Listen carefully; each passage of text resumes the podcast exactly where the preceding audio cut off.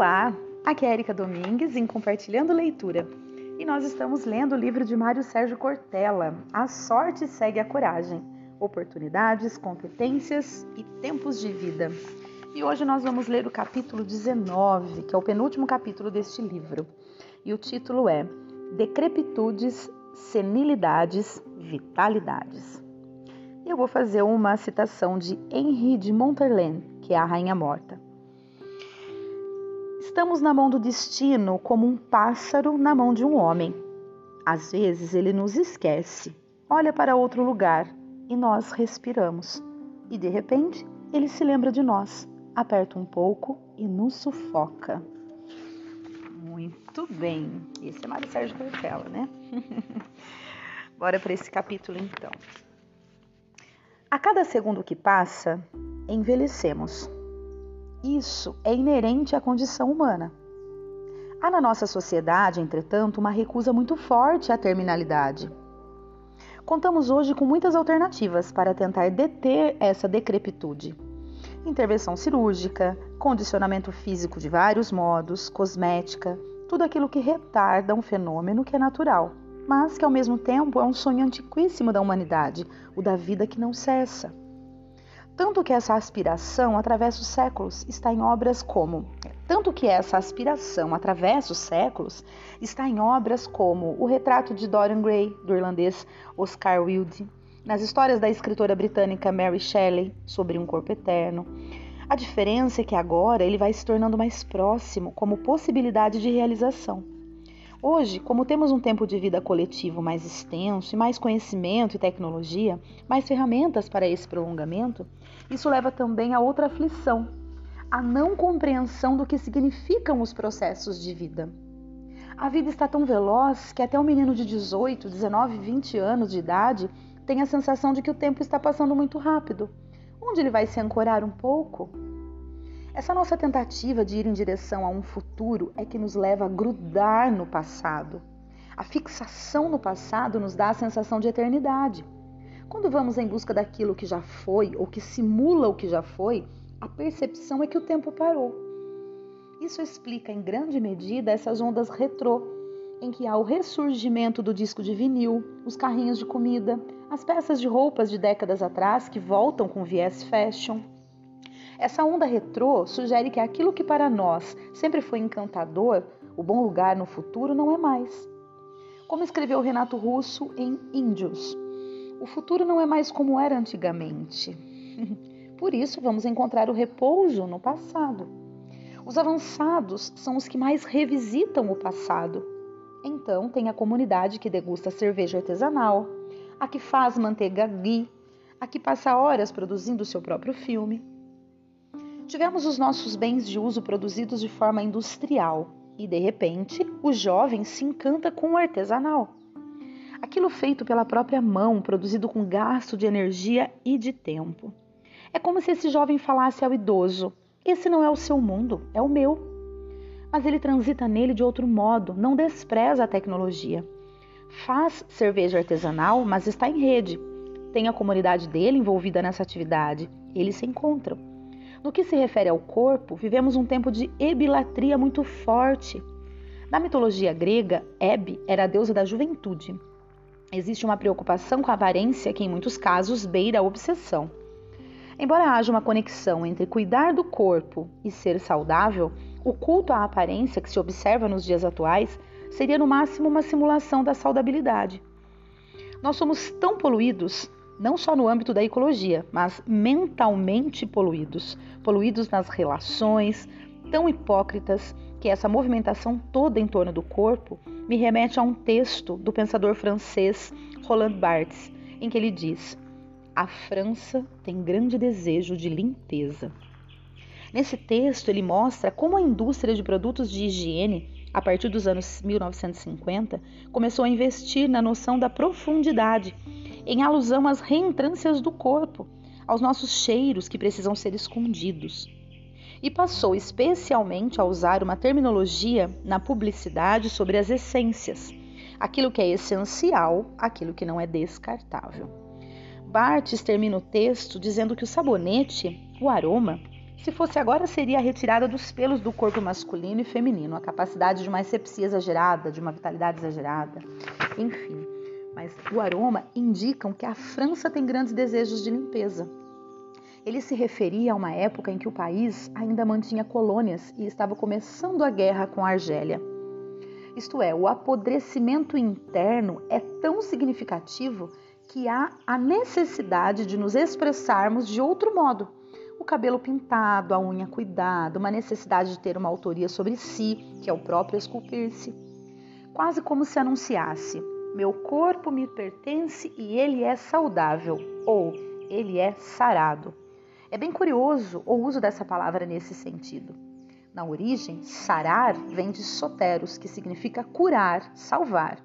Salutes de onde vem a ideia de saúde, de salvação e de saudação, que também faz sentido nesse contexto exibicionista, que as pessoas né, dizem: olhem-me como sou saudável. Para ter um corpo sarado, que é uma coisa boa, é preciso fazer escolhas, abdicar de outras atividades. A questão está muito atrelada ao senso de medida. Fazer atividade física todos os dias é positivo, promove saúde, mas há quem faça ginástica de forma obsessiva em busca de construir um corpo que seja exemplar, invejável, em que o maior objetivo é que possa ser exibido. A pessoa vira o totem de si mesma. Essa simbologia da propriedade, que pode ser o próprio corpo, dos bens, continua muito metafórica. Então, essa simbologia da propriedade dos bens, que pode inclusive ser o próprio corpo, né, continua muito metafórica. Não é algo que a pessoa leva para dentro dela como sinal de satisfação. Agostinho dizia: não sacia fome quem lambe pão pintado. A mera imagem não é satisfatória. Porque as redes sociais são extremamente frutíferas e em muitas situações levam a um entediamento. Porque uma hora deixa de ser vida real. Eu admiro alguém como Drauzio Varela, que cuida do corpo, da alimentação, que pratica a corrida com regularidade. Em momento algum passa a imagem de alguém exibicionista. Ele expressa a ideia de saúde, e ele mesmo escreveu um livro em que fala do equívoco que cometeu quando deixou de se vacinar e acabou pegando uma doença tropical. Isto é, a mensagem de que não é infalível. Quando ele diz que não consegue deixar de correr, eu entendo como uma expressão de saúde e de um equilíbrio elogiável, pois ele ainda cumpre a sua rotina de médico, de grande oncologista que é, de apresentar programas de TV, de escrever livros. Ele tem um protocolo em que faz a triagem daquilo que é urgente e daquilo que é emergente. Aquilo que aquilo que é aquilo que é já e aquilo que é depois, tá? A frase é assim: aquilo que é já e aquilo que é depois. É esse o exemplo que devemos entender como a, a, coragem competente, aquela que coloca energia a partir dos seus critérios, da sua capacidade de triar. Saber que não dá para tudo escolher nem nada escolher. Né? A gente tem que saber que não dá para escolher tudo e também que não dá para nem nada escolher. Equilíbrio é fator decisivo nas escolhas do que fazer e na forma de fazê-lo.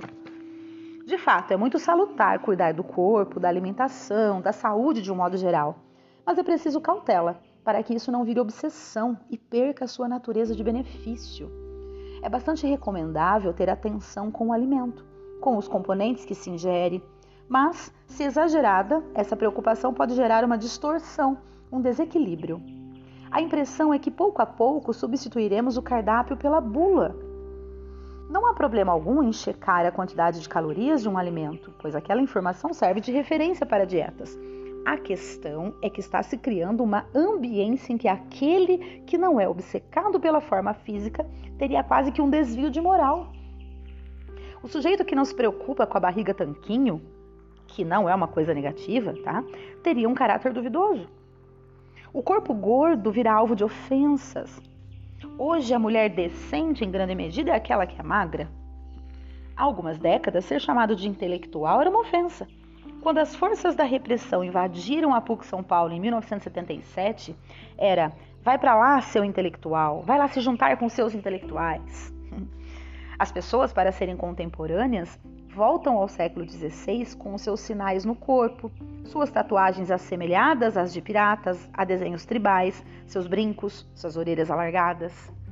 De modo algum tenho objeção a isso, apenas me causa estranheza essa ambiguidade de, para ser moderno, ser preciso voltar ao passado. e, acima de tudo, a possibilidade de se viver nesse envoltório quimérico quanto a decidir sobre a própria vida. Isso sufoca como o pássaro apertado na mão do destino. A coragem permite escapar desta agonia. Uau, gente, acabou o capítulo, meu Deus. Vocês entenderam? Olha que coisa maravilhosa que ele está dizendo aqui, né? Que muitas vezes nós somos é, prisioneiros de uma cultura, é, de algo pré que foi, que foi colocado, talvez até imposto pra gente, e que muitas vezes é uma coisa assim, tipo, é uma roda, né? Você tá aqui, mas você volta no passado para você explicar aqui. Mas assim, será que você está sendo você realmente quem você é, ou você está seguindo só um, um, um modelo, né, colocado por algo, alguém, e que você deve seguir? Então, por exemplo, não, a moda é, é, ser muito magro, é ser sarado, é ter um corpo escultural, é, se, né, é ter essa, esse exibicionismo né, do que está sendo feito, enfim. E aí você vai e pratica aquilo. Já teve épocas, né, e muitas músicas, inclusive, que o, o, o bonito era ser gordinho, era ser fofo. Quantas músicas não tem a respeito disso? Então aí a gente para e pensa, não, não é que esteja uma coisa esteja certa, a outra errada a questão é, para você, o que tá certo e o que tá errado? Você tá fazendo aquilo porque realmente é, da, é, é seu, né? É, você tem a coragem realmente de ser quem você é, ou você tá só seguindo um padrão? É isso que a gente tem que pensar, né? Refletir. É, seguir um padrão, se for aquilo que você deseja, tá tudo certo, mas se, for, se não for aquilo que você é, né, definitivamente, na realidade mesmo do seu ser, para quê? Só para cumprir um, né, um, um papel ou para estar num, estar inserido num grupo, de repente, grupo esse que nem faz sentido para você, né? Importante que a gente tenha realmente essas percepções aí. Bom, então é isso. Ah, e o último áudio já é o último capítulo. E depois vai ter mais um áudio, que é o finalzinho do livro. E aí nós acabamos. Eu acho que eu vou fazer uma enquete no meu Instagram de qual livro ler depois. Eu já tinha em mente um, até disse que era um segredo, que já estava escolhido, mas acho que eu vou fazer essa enquete. Vamos ver qual livro a gente vai começar a ler depois. Bom, pessoal, é isso. Espero que vocês estejam gostando, né? Já está chegando no final do livro, então espero que vocês estejam, tenham gostado desse livro. Um grande abraço e até o próximo áudio.